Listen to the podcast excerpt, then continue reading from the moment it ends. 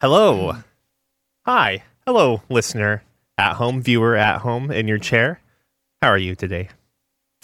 I'm Neil, and you're listening to Tangential Advisory Podcast, episode 10.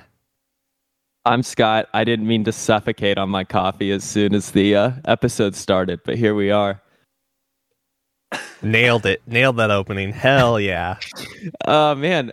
I've spent my whole day not choking, and then the one moment I need to uh, continue the trend, can't do it. No, I, I thought you were choking because you were trying not to laugh when I was doing No. that weird No. cheesy opening. Huh? Mostly just choking. Uh, I mean, definitely amplified by the fact that the cheesy opening was a little funny, but uh, I was on death's door prior to that. Oh, Death's Door, huh? Uh, I haven't actually played any more uh, Darkest Dungeon, if that's what you're going to imply, Uh, okay. Well, but I will soon. I, I've just noticed that in general, like uh, the one saving mechanic in that game for me was uh, when I would get into a tough fight, and you could just, if you were lucky, you had someone. Ryan, There would just be someone that was constantly on death's door. but never dead. Yeah, exactly. Just stressed as hell. Um, I don't. We normally don't do this on the podcast, and I don't want to make this a habit. But I will say, I've been playing. Uh, I've been playing Darkest Dungeon on my Switch because, boy, the portability is nice. But the Switch is not the optimal platform for playing it at all. Like you can't sort of do any sort of cursor hover to get information, so you have to like track up and down and all across the screen. Um boy, wouldn't it be cool if there was another sort of handheld computer device that would let me play an indie game like Darkest Dungeon um, with all of the benefits of a Switch, but none of the sort of uh, like limited control options. Do we do we know if it's going to have a touch screen, the Steam Deck?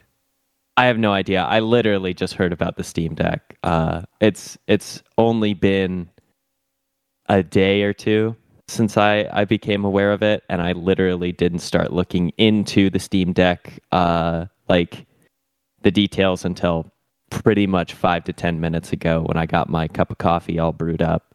Yeah, I'm, I'm So- trying. I'm trying not to get too far ahead of myself on it either, because, like, Steam hardware in general, it hasn't always been, you know, the best experience. It's kind of been hit and miss. I yeah, I would make the argument that the controller that they released for sure was very cool ideas. I have no idea about the actual function function or usage, but the reason it never had me as a potential customer from day 1 is because it was incredibly redundant. Because I have a keyboard and mouse and I have an Xbox controller plugged into my computer. And truly does does anyone need any more than that? I, I would argue no. I think that much like the Steam Link that they released, the Steam controller was part of a different sort of mentality. Like a, it was for a specific customer that wanted to hook up their computer to a TV without actually physically hooking it up. Right. So like the Steam Link, it, which is like a little box. By the way, I, I got one of these for one dollar. Uh, the Steam Link can hook into your TV, you know, across the house or whatever, assuming it's on Wi-Fi, and Steam will then essentially transmit your computer's uh, your computer's you know video to that TV, right? So with that in mind, I, I think like the Steam controller was the i was an idea that you could have something that would function like a trackpad, but in the form of a controller that you could use from your couch on your TV that has the Steam Link hooked into it. And uh, meanwhile, you can also get your food from Steam Food, steamed food. It's their food service where, where all food is just steamed. Uh, Uh, but, yeah, uh, one of our uh, one of our listeners, Gizlek, did note, and this is very like this is to be fair to Steam. You can have any controller, and Steam can emulate it to behave like any controller. So I, I mean, my beef. I've talked about this before. I actually think we talked about this in like a former iter- iteration of this podcast. It, it in one of the former iterations, but the Steam controller just didn't feel like an ergonomical solution to controllers. You know, Right. It wasn't the GameCube controller, and so Or the Dreamcast controller. never- yeah, it could never be the the dominant uh, design in ergonomics. Right. But um But it also wasn't the Wii Mote, so it couldn't be the worst in ergonomic design either. Oh wait, I was I was memeing about the Dreamcast. I think a lot of people hate that controller. Oh, well, I mean, the GameCube controller is incredibly ergonomic. It's actually one of my favorite things about it is to this day, it feels really good to hold in your hands, regardless of your hand size even. Like I think even with bigger hands, just the setup of it is really nice with that primary A button and then the ancillary X, Y, and B that you can just sort of roll, you know, a big thumb or even just the like lower thumb joint around and hit all those buttons very comfortably. So so my question for you is Oh wait, Gizlik says funny Dreamcast controller always gets praise for design. Is that true though? I feel like people talk about the the grips being too slim and like whatever. Do- doesn't necessarily matter, I guess, but before we jump off of the topic of the Steam the Steam Deck, not to be mistaken with the Stream Deck, which is another product that I have right in front of me. I, yeah, I don't want to leave because I have two things left on the Steam Deck. One, if you become an early adopter, does that make you a deck head? Two, they do have, uh, on a more serious note, they are talking about a uh, a dock option. Um, this is where it really sort of says Nintendo Switch. We love those ideas. Yoink. And uh, my favorite thing about it that shows that, of course, they weren't thinking about the Nintendo Switch as a competitor whatsoever, because uh, on their on their like promotional description on their website at store.steampowered.com, there's a dock comma two. The dock props up your Steam Deck while connecting to external displays, wired networking, USB peripherals, and power, like a certain device that we may know of. This is the best part, though.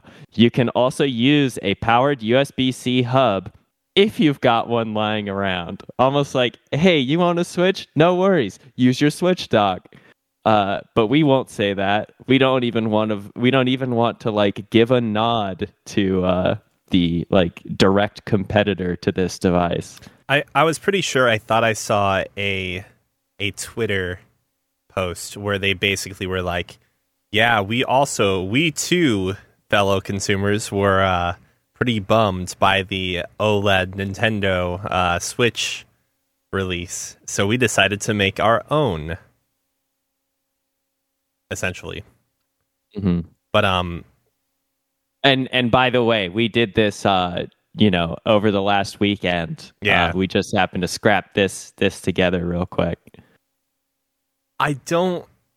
I mean, I, I hope I hope it's a good product. I hope everything is a good product in general. I hope you know all video games turn out to be good. It's my optimistic outlook. Uh, it's better for the consumer if things that are released for said consumer are, are of high quality.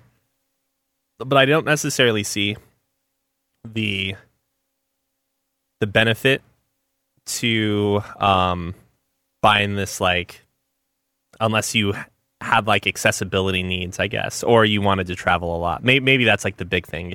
But even for travel, I think the battery time on it, uh, it obviously is going to vary a bunch based on like how demanding the game you're playing is. But I thought I saw one figure which was like the low the low number was two hours, which is like Ooh, that's that is low. I mean maybe Um, maybe only Game Gear is worse than that, but not very good. I w- I will say one thing about the product is I actually I, I was speaking to someone earlier about uh you know who like who is the ideal sort of customer for this this type of uh device.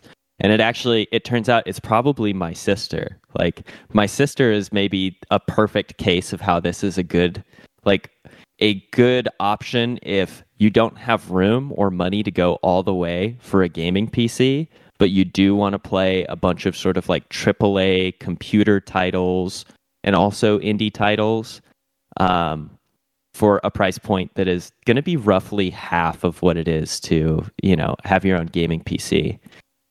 It the battery life is not great. That that sounds awful, honestly. I do not like to hear that at all. Um, but as far as the accessibility into computer gaming plus the benefit of portability. Like there are a lot of people where this can essentially be the alternative to building a huge rig. It's just like, oh, I'm familiar with console gaming, but I'd like to get into PC gaming.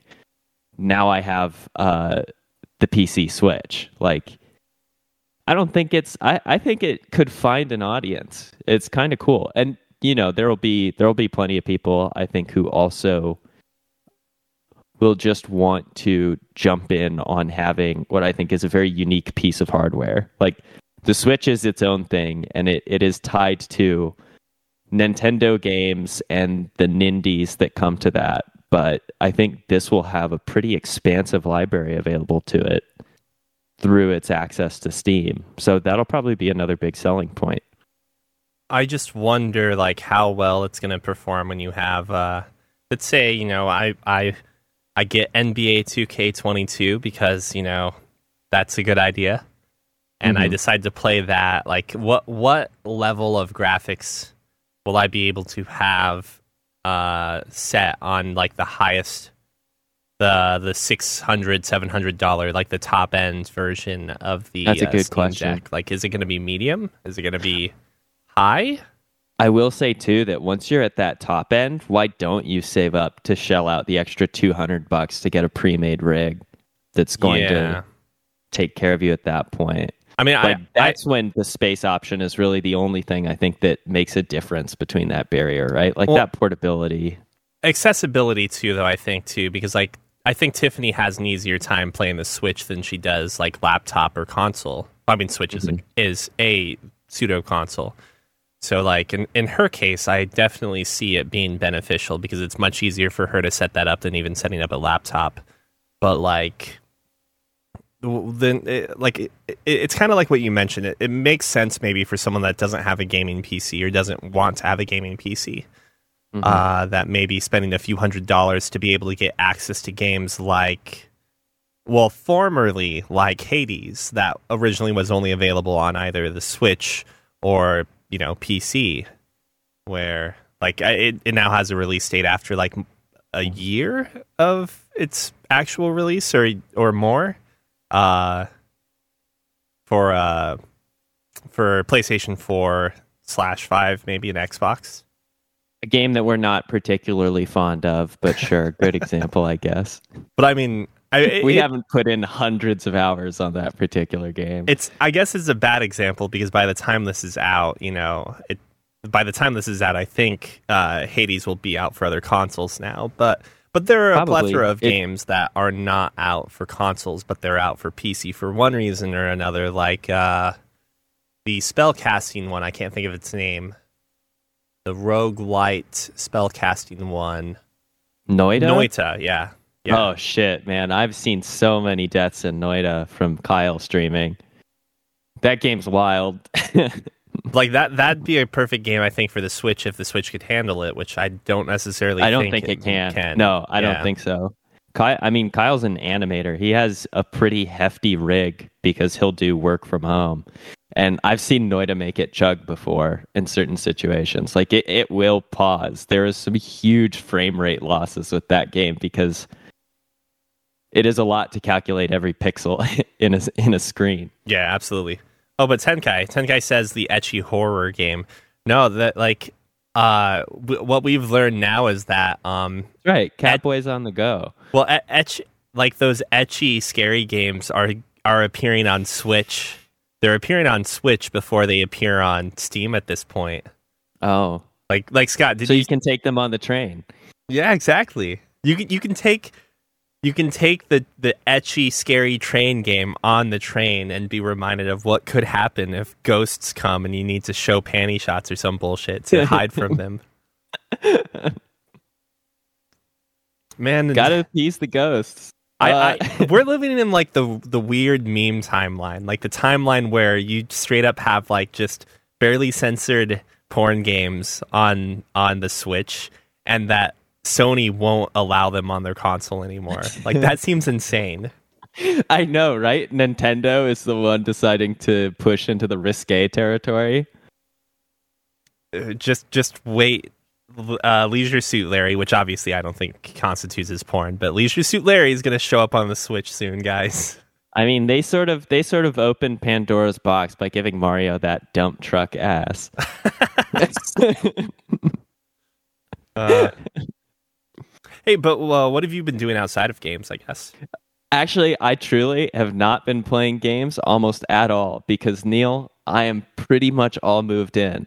And you say, but wait, Scott, your background looks the same. Yeah. That's why I stop it pretty much. I have yet to move over my computer, which will be a wild time. Just a lot of work getting it out from this very, like, our listeners can't see anything, and even our viewers cannot see how ingrained I've sort of uh, made this setup into the desk that it's at.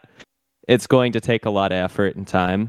But also, I was uh, expecting to have this computer set up here for a little bit because I needed a new chair. Because I have complained many times that my chair is very old and uh, it it deserves uh, a chance to meet its final rest. Um, so I I went chair shopping actually not too long ago and thought I'd be waiting probably weeks for it to ship in because the uh, the company that I bought it from had pretty much plastered on every page on its website. And even before the checkout we're trying to get uh, products to people as soon as we can but we're experiencing some uh, unexpected and difficult shipping delays. So i thought okay if i'm lucky i get it within a week.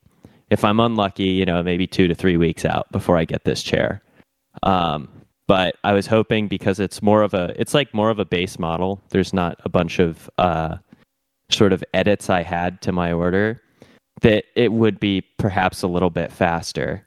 And uh, it turns out if you order just like a, a stock model from the floor, I put in my order Thursday afternoon, I think, and it arrived Saturday morning. And I went, oh shit, this chair's here way too soon. I was not expecting it. So it's just been sort of being toted around in my car until I can get a second person to help me carry it because it's like 70 pounds. It's a heavy chair, a lot of metal in it. What kind of chair did I get, you ask? Um, I decided to uh, pitch in. I, I saved a bunch of money finally finding a uh, adjustable desk. I don't know if I told you, but I was able to get my hands on one. What uh, Did I did I mention that? Yeah, we talked about Maybe it not. last week or Okay. two weeks ago. Obviously, I Oh, good. missed okay. a week from lack of power. That's right. I finally got my hands on an adjustable desk, uh, an HON, uh, like 30 by 60 desk. And uh, yeah, I, don't know if we talked about that. I talked about the uplift desks. I found an HON desk, which is very similar. It just doesn't have the C frame to it. Uh, but I got it for less than half price because someone had bought it. The pandemic hit. It sat in their garage for like a year, and finally they were looking to get rid of it on like Facebook Marketplace. So lucked out and saved a ton on my uh, chair and desk budget. So I opted for a Secret Labs uh, chair, and uh, oh, I'm pretty excited. It's the new uh, Titan Evo like 22 series. so Got a lot of metal reinforcements, magnetic parts, cushions. Jesus. So you you instead of going for the uber professional, you went into the gamer, the gamer. Mhm. I went into the Tech. gamer chair space, and I, I almost got a pink gamer chair, but I did not. I but I did. I went for cloth as opposed to the like compound leather or whatever that they do. Um. Yeah, I'm I'm pretty excited. Uh, let's see what are what are the main features. Uh, I got a regular size one because I am a regular size kind of guy and uh, let's see, use their soft weave fabric. Got the plain, like they have a, I think it's black cubed is the name of it. So it's sort of like black with some like charcoal elements to it. Because I thought if I'm going to spill something on this chair, it's coffee and cookies and cream, Arctic white, plush pink, frost blue, and mint green are not going to hide that stain if it happens. Well, a lot of And these this- colors, man. Wow. I like the plush pink actually. I think that one's kind of nice, and I wish the mint green were greener, but The- it's sort of a weird blue. They just look like uh shall we say they they look like um stain magnets. What's a stain magnet? like anything that uh, anything you spill on it, uh, anything would show up on it. Yeah, absolutely. Like the black obviously is is well black, so that wouldn't be a big Mhm. deal. But everything else is so light colored. Yeah, exactly. I was surprised by that. But I didn't want to do leather, so uh decided to go fabric. I've I appreciate fabric overall in general a little bit more than like unless I'm getting like an actual sort of plush leather. Um and I guess I'm dropping a grand for like a Herman Miller chair, then uh I felt like the fabric was probably the smarter buy. I will say I almost went for a Herman Miller chair, but I just couldn't I couldn't sell myself on it because I didn't want to spend a thousand dollars for a chair and Yeah. be putting down payments on a piece of on a piece of sitting furniture. It it's yeah, it's tough to It was a Um, big ask. it's tough to justify. I mean, like if if anyone w- would want to get like a Herman Miller chair or like Steelcase's chair, I think the the big thing people recommend is just going to the used market and finding one second hand. Yeah, I mean that's what I did with the desk, and that worked out really well. I I would like a standing desk, uh, though that's not going to happen until I until I move. But um, It's yeah, pretty nice. I, w- I will say uh, it this HON desk that I got goes lower than I would ever need. Like I could sit on the floor on a cushion, uh, you know, like cross leg or what is yeah, cross legged or like crisscross applesauce. Is that cross legged? I don't know how you say that. cross your I leg- truly- I don't know. I, I only know of one way to say like how that sitting style is, and it's not the most politically It's not correct appropriate. way. Oh no. Yeah, don't do that. But So- anyway, I would I could do that with this desk. I can't because I have a I have a broken and shattered body and my knee will slip out of joint if I sit like that. It's like almost a guaranteed way to do it. So that's a bust. But otherwise, I mean it goes that low, like maybe 22 inches off the ground or something, all the way up to about 60 inches off the ground, or you know, five feet high. So I mean, the the adjustability between that and it has four memory settings means that I essentially plugged in like a uh, lowest setting and then a sitting setting that I think is the right height, but I'll fiddle around with it later when I actually get the keyboard all set up, and then a suspected appropriate standing height and then maximum height on the memory. And uh, it's really fast too. It's it's a cool piece of equipment. So how are you going to? Uh, well, I guess you only use the microphone that you're speaking into right now for the podcast, right? Otherwise, you use a headset mic. Yeah. That's right. Yeah. Well, I, I was just thinking about like all of the logistics in terms of uh, making a an adjustable height desk work for me because I've got like Lots know, of cables and cords. monitors, Lots of mics and speaker monitors, you know, like mixing monitors, mhm. uh, lights, camera, and so forth. And I'm just like, well, I guess everything would have to be anchored to the TV or TV to the desk, or be Mhm. adjustable in heights as well somehow. Yeah, I think I think you'd have a pretty expensive build because I would probably take your monitors and set those up on arms to make more space. Uh, your displays, I should say, your Yeah, display yeah. monitors. Too many monitors, Neil. Uh, but I would put your display monitors on arms to adjust them to make more desk space. But yeah, I mean that would be that would be a lot. And then you like the other thing is I have just I have a grip of zip ties that are ready to go so I can do a bunch of sort of height adjustment to figure out what the ideal length of cord is so I don't have a bunch of just like gangly cord hanging around.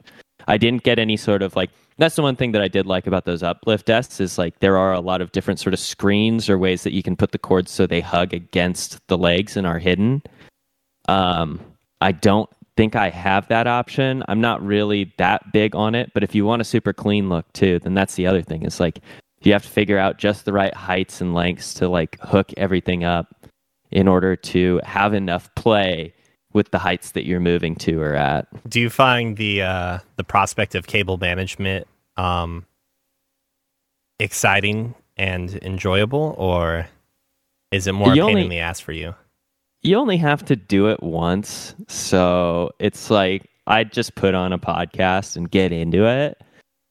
But I don't like it. I mean, I'm not like super hyped, you know. Uh that's definitely yeah, that's not something that like entices me. I'm not excited to uh like set it up just the way I like it because ultimately what's going to happen is I'm going to set it all up. I'm going to see how all the cables connect. I'm going to be like, "Okay, zip zip like just zip tie everything so they're in nice neat little bundles and then call it good i don't really have yeah i don't have any any uh expectations beyond that Okay, I, I got a question for you. Um, does your keyboard, the keyboard you have right now, have USB uh, ports on it? It does not. It's actually probably one of the cheapest mechanical keyboards you can buy. It's a Rosewill, um, one of their base models. It's a lovely keyboard. I do. I think it's awesome for gaming. There's no like ergonomic design to it, but it actually feels great to use. But it's like an eighty dollar mechanical keyboard. There is nothing special about it whatsoever. It has a single port to plug in, uh, in what looks to be like a fairly old maybe USB 1.0 or 2.0 connection. And for like a mouse can, or no, for the keyboard itself, like for the keyboard to com- uh, to connect to the computer. And then that connection can be a USB port or that weird little circular, like the very old school mouse yeah. or keyboard port. I don't even know what that port's called. Well, so, so I was curious just from the fact of like, I, I wanted to know if you were the type of person that a PS dash two port, I believe. Yeah, yeah. That I, I, ugly little. I port. was curious if you would plug your mouse into your keyboard if you had the chance or choice. I think it's I don't think so. I think this is. I mean, but it, it, it's it's definitely a possibility because a lot of keyboards, like even my Rosewill that I got from Tiffany, uh, because I can't spend money on a peripherals without feeling guilty.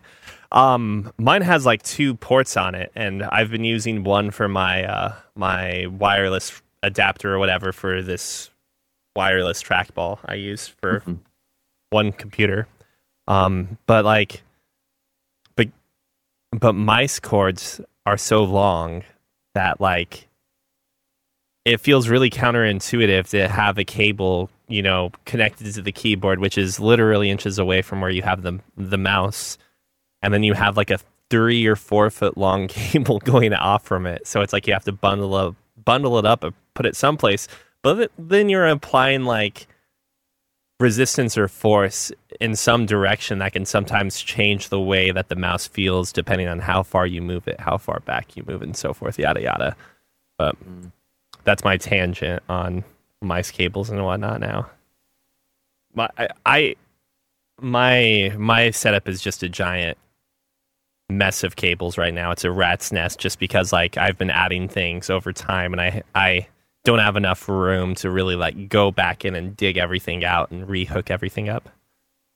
I think it's exciting though, like just being able to have like a completely clean slate in front of you, an empty room and be able to establish and put things where you want them and then assumedly hopefully have enough room to give you ample space to go back in and reconnect things when you need. Yeah. Um, also i completely hear you on the peripherals end too. It i it took me so like it, it took my old headphones snapping for me to decide to buy these and once I bought these uh, headphones, I thought about the other headphones that I bought for my PlayStation back in the day when I was using uh, PlayStation Online even just a little bit. Um, tried playing some Divinity Original Sin with like Cookie and Lizzie, but sched- scheduling playing a game that is like what sixty something hours long is a near impossible endeavor. But I had had these cheap like Amazon headphones that I bought for maybe under thirty bucks, and uh, after I put these on, it was just like, oh yeah, I should feel like shit. Like these head, those other headphones sucked, and these ones can perform both functions. I could have just upgraded to these. So talking about just how cheap, at least I, I don't want to say it, that you're cheap too. But I'm like, a cheapskate. I will admit it here in front of the podcast and God. if that, you want to uh, hear how cheap I'm so bad about it. I've got so I, I have this monitor that I've had for probably a good three or f- well, no, no, no, holy cow, holy cow.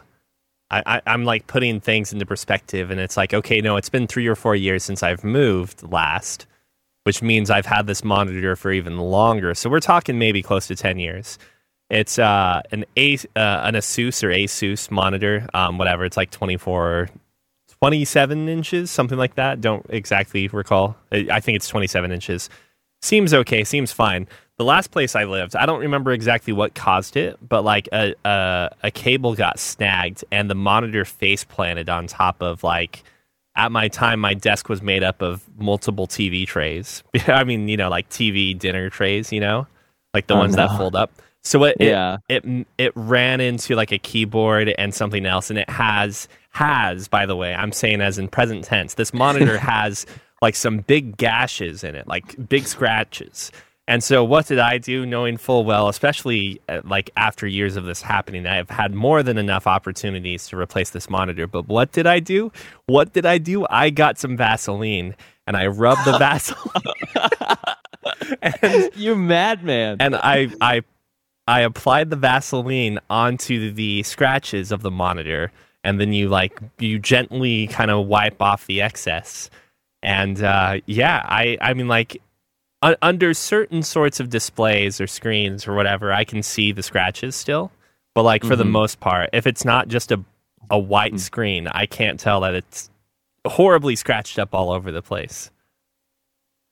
So yeah, just don't have don't have a white background and have night mode on every time Wh- you uh, browse the internet. Which surprise! I already complain when sites don't have uh, dark mode on or night mode. So, I can see how shitty my screen is. You need to fix this. but yeah, it, I I mean, so I, I don't have the same problem with headphones just because like I you know that's applied to things that I, I've had to do for a living. But yeah, like a mouse, I ended up buying. I, I bought this mouse for twenty dollars off of Jared, not not the wireless one, um, but like my quote unquote gaming mouse off of our mutual friend Jared, who's appeared on past podcasts before. That he won in a contest or something, and was like, "I'm not using it," and so I'm like, "I'll give you twenty bucks for it." Yeah, sure. So Jared Jared is the Santa Claus of uh, gaming, uh, not even gaming, just computer equipment and peripherals. I miss him dearly. I went to sell my power my old power supply last week and the buyer was just like, "Look, I'll up the price $20 if you can get it to me tomorrow like if you can bring it tomorrow." And so I'm like digging through my stuff, finally got it all ready to go. And then they saw it, and I had sent them pictures of it the night before, just like, this is it. Like, it's a 700 watt. Uh, this is, you know, the brand. These are the specifications. Like, you get to see the whole tag. And uh, I bring it to them. They're like, ah, on second thought, you know what? It's not, it's not like an 800 plus bronze or whatever. And uh, I, I don't think I can do it. I'm sorry, man. I'm just like, oh, fuck. Like, I put in all this effort and time, and you have you have burned me. Jared would never do this. I, could you, I could sell Jared a, a rat's nest of, of cables for a very fair price, you know, for both parties. And uh, I don't know. It was just in that moment that I thought I should have never moved. How am I going to offload all of my old computer equipment now that Jared's gone? exactly, time to move back. Ooh, uh, Bob's got a tip for uh, for Yeed Neil, and that is, by the way, the Dark Reader extension on Firefox slash Chrome can be used to override sites that don't have a dark mode. Good to know. I may have to look Also- into that. Speaking of browsers, I've been looking at browser option. Like I've used DuckDuckGo for a while now. I don't really use Google very much. I live my principles, Neil. It's been a real pain in the ass not shopping with Amazon anymore, but uh, I I do it. I, I put myself through that personal suffering to not put a single dime into Amazon at this point. But there's a browser called Brave. Um, I don't know if you've ever heard of it. that I've been checking. I doesn't it sound dicey that the browser is called Brave, but It, it's like it's like if you were if you were to click "I'm feeling lucky" anytime you do a Google search. I know, yeah. What's interesting though, is, so I've been using it for my phone for a couple days. It's actually quite nice. It's one of those that's really set up to essentially prevent any sort of access um, that is not uh, like you have to opt into any sort of access for like cookies or trackers or anything like that. There's no there's no actual like monetization of your data. Um, it's it's been nice so far, and it, it actually has operated fairly like smooth, which has been really nice. I think you can also choose what search engine it uh, works off of as well. So, like when I installed this and went to use it, it offered, or well, not offered. It asked me to select what search engine I'd like to use. So I could use Google or Bing or whatever, and it gives sort of a, a short and quick description of each one. So they have their own search engine, but it's like if I wanted to stay using DuckDuckGo, using that Brave uh, browser, I could use the browser paired with the different search engine, and they seem to actually mesh really well.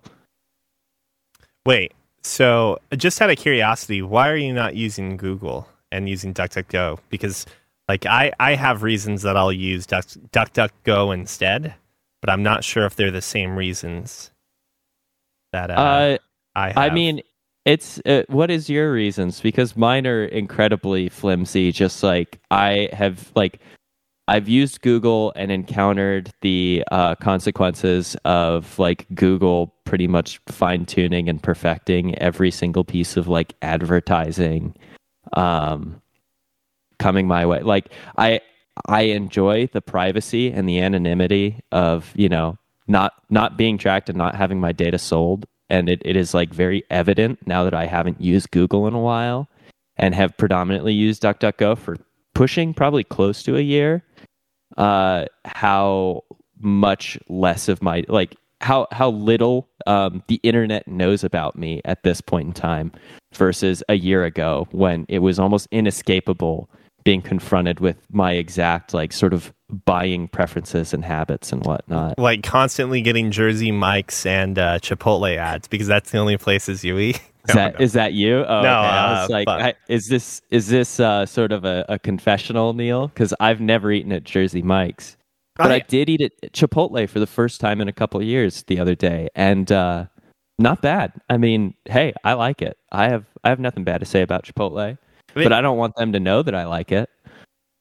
So, so the reason I don't use Google as much, uh, like I'll use it for certain things or just out of convenience. Yeah, because DuckDuckGo has eaten shit on some of the searches I've tried to do, where it's just like you can't find this thing that's obvious to find, and so I'll opt to Google in that case. But as long as they can find it, even if it's not the first search result, but it's within the first couple pages, like I'm happy and good. But uh, please continue.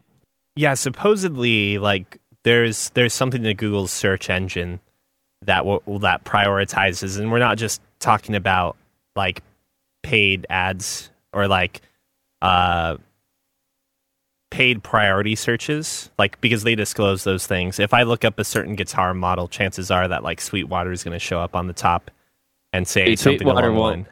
What's up? leave us alone anyway. Sweetwater won't leave us alone anyway. I I love my mic like my mic stand that I bought from them, but Do- they are always all over me. It's just like, guys, I already have too many guitars, and I don't I don't need anything. Do they call else. you or something? They don't call me, but I do get the personalized email from Oh. like my Sweetwater agent, who's just like, "What else can I help you with?" And it's like, "I'm so sorry, man. Like, I'm probably set for life." I I let my uh, email filtering like split everything up so I can. It does a pretty reasonable job of like uh, sending promotions and stuff that I don't care about to one folder, and then I can just go through that while I'm killing time or something, and then like you know, like emails and other categories and so forth. Um, but even outside of that, like there there's some there's some I'm gonna say tinfoil hat homework that people have done to imply that Google prioritizes certain searches over or certain results or queries over others. Which Sure. like I'm I'm not necessarily saying it's China levels of like censorship. I don't think it's necessarily censors- censorship, but like if if some of these things are true. Like there's a possibility to like maybe trying to pe- keep people from looking into specific things. We'll say. Uh, oh but, sure, yeah. But that could totally be a, a product of you know Google learning and understanding what you search and so forth instead of like having a completely clean slate. I mean, so so one example, like which I think is more a product of like my past searches, is there's a there's a website or a forum called uh, Gearspace.com. It used to be called Gearslutz. Uh, no no sort of like objectification of women or anything. It was a term that you know decades back came as a result of people realizing that they had problems buying lots and lots of gear and just continuing to buy gear and talk about and so forth, usually of recording equipment, but also synthesizers and so forth. Um, but so, like, I noticed at one point that I just, I have used this site so much that apparently anytime I want to look up some particular microphone model or like piece of audio equipment or whatever, like Gearspace now takes priority over anything else uh, outside of the ads. Like it's always at the top. It's like I'm not looking for a forum. I'm just looking for a place to buy this thing. And sure, I can click the cl- uh, shopping, uh, like sub search or whatever. But like maybe I just want to look up a like information about a particular pair of headphones. And bam, Gearspace at the top no matter what now, because apparently my search history is so ingrained with going to Gearspace to kill time that that's all I get or that that's always my top search. So like yeah, as you put it, like DuckDuckGo does have like a nice sense of uh like unfiltered it brings me back to the days of the wild internet. Yeah. You know, like free range wild internet that we used to enjoy as kids. When it was just like, I don't know if I can get where I want to go, but the ride is going to be fulfilling nonetheless. Is that how you stumbled on sites like Real Ultimate Power, which is like a website dedicated to ninjas? No, but now I have to find it. I, I wonder if it's still up. Boy, mm. oh boy! And that's when you Real that's when you found power. It, it's something like that. Ultimate Power, Real Ultimate. Oh yeah, power. no. If I if you put in Real UL, you get Real Ultimate Power. Are you ready to get pumped? Click yes if yes. Click no if you're a little baby. Where does no take you? Let's see. It takes you to Oprah.com. Ninjas are mammals. Ninjas fight all the time. The real uh, the purpose of a ninja is to flip out and kill people. This is like such a Yahoo or GeoCities uh, GeoCities website, right? realultimatepower.net. Oh the best, the best part is actually at the bottom. It says link to me, comma, by cutting, and then cutting is obviously highlighted in red text and pasting the link box. oh, all man. the all material here is the property of Robert Hamburger. So shut your mouth or I will kill you. Copyright 2021. So it's also up to date. It's in it's in good shape well, you say it's in good shape, but like a lot of this, I think most of the front page content is the same as it was, you know, 20 years ago. Sure, yeah, but uh, they they came in and made sure to update the copyright. There, there's a that's, picture that's of a matters. there's a picture of a uh, a normal looking lad, boy, man, young man, in a dumpster. Like he's peeking out of the dumpster, like flipping open the lid, and he's got a pair of nunchaku and the caption is This is a picture of my best friend Mark showing off. He's a lot older than me and almost done with puberty, which is braggable. Like classic 90s website humor, man. Yeah. Amazing. You can have JavaScript always set that text to the current year. Thank you, Bob. Hate mail. I mean, good, good to know. Letter to those jerks who don't like my webpage. Dear stupid idiots, click above. Wait, what is this? Where does this lead us to? A lot of you have been signing my guest book saying that I don't know anything about real ninjas, but that's a bunch of bullcrap. You dummies don't know anything, and maybe you should get a life. I bet a lot of you have never even seen a girl naked. You idiots believe that ninjas have some uh, had some code of honor just because you read Ching Chong's Guide to Ninjas and Codes and stuff. Oh, yeah, right. For the record, I'd like to point out that I am Asian. uh, you shouldn't believe everything you read. If by code of honor you mean code to flip out and go nuts for absolutely no reason at all, even if it means that people might think you were totally insane or sweet, then yeah, uh, then you are right. But if you mean a code to be nice and speak nicely with, uh, while sharing and not cutting off heads, then you're the biggest idiot ever. And that's like seven exclamation marks there. So if you have any brains, you will shut up and get a life. So you, uh, so go shut up, you stupid idiot. No, thank you, Robert. P.S. You are dummies.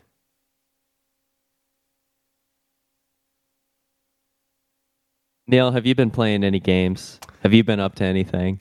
Uh, I've been playing. Uh, I've been playing things on stream. Judgment. Um,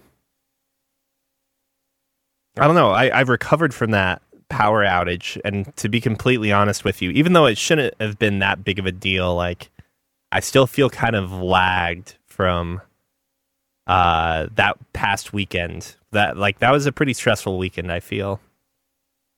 I imagine. Oh wait, there, there's one more. There's one more thing I need to look up here. Wait, hippos. Oh, maybe I'm not seeing it. Um, what what have I been playing? Uh, Judgment, a little bit of Dragon's Dogma. I think that's all I've gotten to this week. I'm, yeah, I don't know. I I, I will say uh, I I got Tiffany uh, Hollow Knight for the Switch. Good choice. And Has she played it all before? uh, she hadn't played it before, uh, but she does like Metroidvanias. She's played like a shit ton of them. Mo- uh, Oh, most man. recently, she uh, I think finished Ender Lilies, which is a Oh, I've actually I've heard a bit about Ender Lilies and that it will entice you to go back and play Hollow Knight because the combat is maybe a little lackluster comparatively. It's like it, it has a very strange feel because instead of you performing the actions of the attacks, instead it's like, Like, you have spirits. you have stands. Yeah, exactly. So you call forth stands for your attacks. So it's like you, you play a character that has very low physical uh um oh, well, not Prowess. necessarily saying that like they're they're like not capable physically so to speak but more that like the game kind of gives off that sort of theme like like how you dodge projectiles that are at like head height is you falling forward sort of thing you know like Mm, as opposed to ducking or doing like a slide that sort of that sort of thing. So like the, the the character control for the for the protagonist feels substantially different from uh in theme and mood than like what you know your your stands or spirits are doing in comparison. But she started playing uh started playing um uh hollow knight. And her her first thought was that she was like i don't know if i like this as much as i was hoping for so i'm hoping to get more she hasn't gotten uh, you need I I would really push her that she hasn't played Hollow Knight until she gets the Mantis Claw. The Mantis Claw is that like uh something that will move? Have you played Hollow Knight, Uh-uh. Neil? So I might play it after she's done. Oh boy. Oh, you absolutely have to. It is it is a it, it's just one of the best Metroidvania style games I've ever played. Better than many Metroids that I've played. Um and I haven't played any Castlevania, so I can't make comment on that. But I mean, just uh, an absolutely phenomenal game, and just the fact that you've played and enjoyed a lot of sort of Souls-like stuff, I feel like there are themes and elements in Hollow Knight that will be very uh, like pleasing to you as well. But there is a point in this game where you get an item that really changes sort of the mobility of your character. Um, it essentially activates like a little bit of a like wall jump and and slide. Like you essentially can adhere to a wall and slowly slide down it, and that completely alters the dimensions of the game entirely. The combat past that point is much more engaging and um, like tense, and the like platforming and movement is incredibly rewarding because it gives you such an a massive amount of exploration potential. But yeah, I have I do not have a critique about that game except there is one quest that is really hard and my complaint is I am not very like I am just not good enough to do it, and it's the one thing I haven't been able to do in the game. Have and it's you- not the quest that people are thinking of. It's the quest where you can't get hit, and uh, I have a hard time with that. Have you? uh Wait, before I ask you anymore, I, I want to point out that the link that Bob shared in, uh, is the realultimatepower.net slash ninja slash hippo dot htm, and it's just straight up. It's just straight up a uh, a copy paste of the original website, except ninjas replaced by hippos. Replaced by hippos. yeah. This Except all the good. images are broken. Um, so go, going back to going back to Hollow Knight for a second. Um, the sequel is coming out soon, is it not? I mean, I was under the impression that the sequel could have been out last year. I was I'm under the impression it could be out this year, but it could be out in 2022. There's been actually a lot of hush about Silksong overall. I think it's really But- insensitive that you are, uh, you know, being so critical about Silksong's release after a pandemic, Scott. And also, I I will say Hollow Knight is a game that's like made by 3 people. Um at least the original was. It was it was a work in progress for like I I don't even re- I remember reading an article and it must be like 8 or 8 or 9 years. Like it was a huge really long-term project. Um and yeah, I have I'm not actually trying to critique the yeah, no, no, I, I'm, I'm also just joking about Uh, that too, of course. but I definitely I ne- I need to be clear that yeah, I have no expectations on a release, but this type of hype for a game I haven't felt since I was a kid learning about what the fuck Fallout was and seeing that Fallout 3 was going to be a thing and just waiting with bated breath for a year and a half for that game to finally release. And then being very satisfied with it because I didn't know what Fallout could be and then playing New Vegas and being like, "Holy shit, it's it's even better. It's actually it's actually real good." Uh, And then when Fallout 4 came out and 76, you were like, it's I even said, better. Uh, bummer. it's amazing. I said uh, I was I was too lost in the sauce. Um, Silksong was first announced February 2019. That's correct. So it has been uh, two years since the announcement of the game, and they did show like actually I'd I'd say like a solid little 10 minute, 15 minute chunk of like gameplay at that point in time in what has to be like a starting area, just based upon all the information sort of on screen. But I am absolutely thrilled to play that game when it comes out. It it essentially um, it has you playing as a supporting uh, a member of the supporting cast, like another sort of uh, ancillary protagonist in the first game, and uh, it is inarguable. It is inarguable that this character is actually cooler than than you know your your bug in uh, Hollow Knight. Like it is sort of the like this character is called Hornet uh, that you play in the sequel, and Hornet is more or less the Gary Oak to your Ash Ketchum.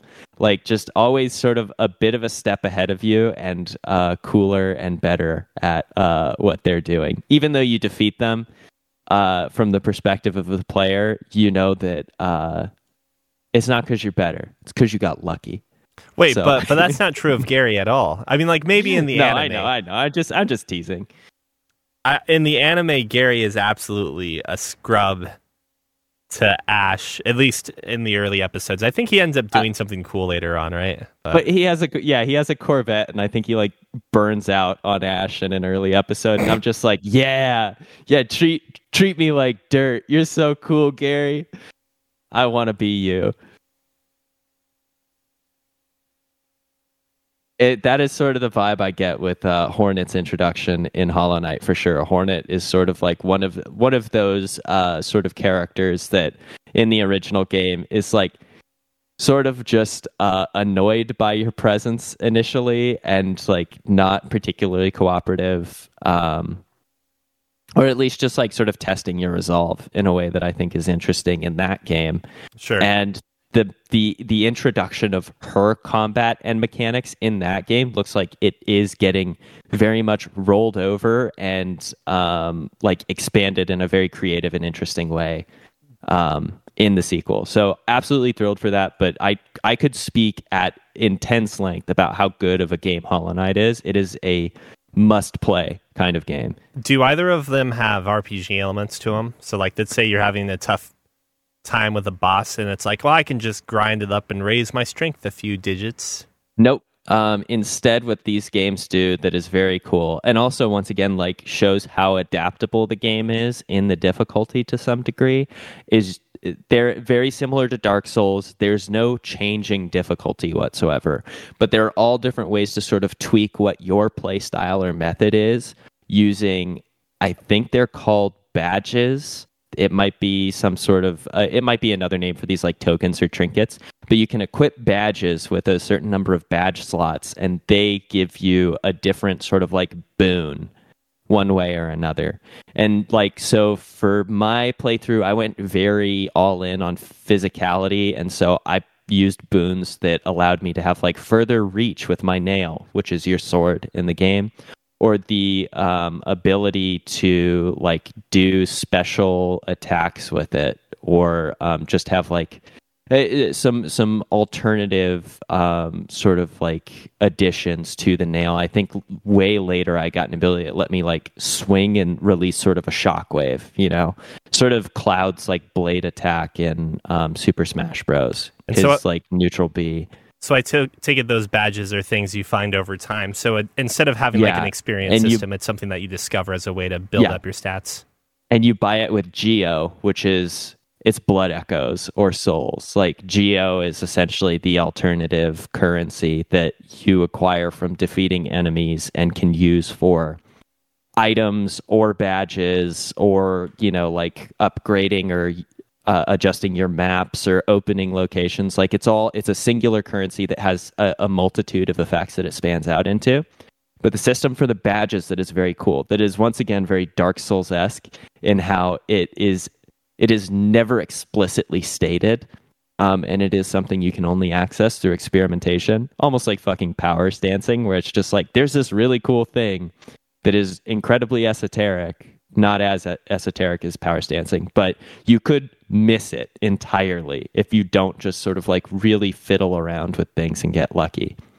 But gotcha. with, with badges, you can over equip badges. Each one has a certain amount of slots that it occupies or that it requires.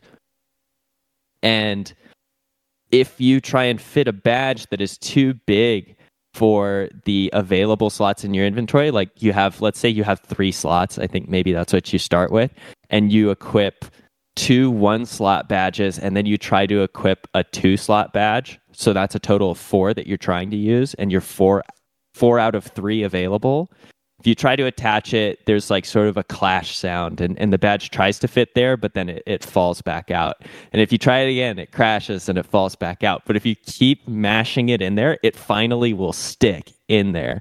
And now you're overcharged on the slots. Like you are using four out of three slots and you take double damage, uh, but you can use the additional badge equipped. It is a really cool and interesting mechanic for like pushing the boundaries of the game. Then, hmm, um, interesting. Um, really awesome stuff. And I I cannot I cannot like push you hard enough to play this game after TIFF, but I, I really, really suggest that you put in the time to get this little mantis claw. And once you have that, I feel like that is when the game like really lays on the case for its uh for its like quality and uh the reason to be sort of interested and engaged. So my next question is just to hop back to Ender Lilies real quick. Is Ender Lilies a game where yeah, this is interesting. Ender Lilies is a game where when you defeat uh, a character, you access them as a summon? I, I would say she she says sort of yes, but let's not go too far. If I'm going to play it, I would prefer to be as fresh as possible for it. Okay, it doesn't look bad. There is uh, one game that I might sort of slot in between uh, playing because I haven't gotten to play any more of uh, the Zero Escape series. Oh, sure, sure. Since yeah, just with all the moving stuff going on, but there might be one game I'm going to slot in between. Uh, and that's going to be uh, a little title called Overboard, where you play as a uh, you play as an obvious sort of like. I, I think your character is even called. Uh, I think she's named Villainess, if I remember correctly. But um, uh, she essentially pushes her husband uh, over the deck on this like cruise ship and kills him. And you spend the next day essentially trying to set an alibi and frame someone else for his murder before the end of the day. Oh yeah, I think I saw someone else playing this. It looks pretty It interesting. Looks, it looks really charming. Yeah. Um, it's it's heavily text based. It looks like, but um, I can't. I just can't wait to try it out. It it seems very charming, and, and I've heard it's actually um, like complex enough that you get a wide variety of sort of options for your uh, like exploration and outcomes. So I I want to give it a crack sometime real soon. Heck yeah. if not playing some today. Like I might actually just take a pass on doing any more moving work because I'm exhausted and just play a bunch of overboard. Sounds like a plan. I'll probably Yeah. just be playing. I need to get back to XCOM 2, and I just need to be more strict if people want a backseat. Time to s- throw out the ban hammer. All right, I think that does it for this episode of the uh, of the podcast, Tangential Advisory Podcast episode. Uh, got anything to say before we close? We uh, wrap things up. How long does a season last? Uh, a year or until a dramatic enough change happens that would constitute a new season change. Ooh, okay. Because I don't think like season chains are dictated by years for other shows. But we all know this was just a means for me to like start on a fresh zero one. Absolutely. You know, hmm But- That's all I got. I'm uh, excited to play some overboard. I'm really excited to set up my chair and my computer at the new place, and then to get uh, a fancy background like Neil, so I too can be hanging out in my uh, sort of slat paper door office. my uh, Gintama office, my Gintoki office. That's right. See you later, guys. See ya.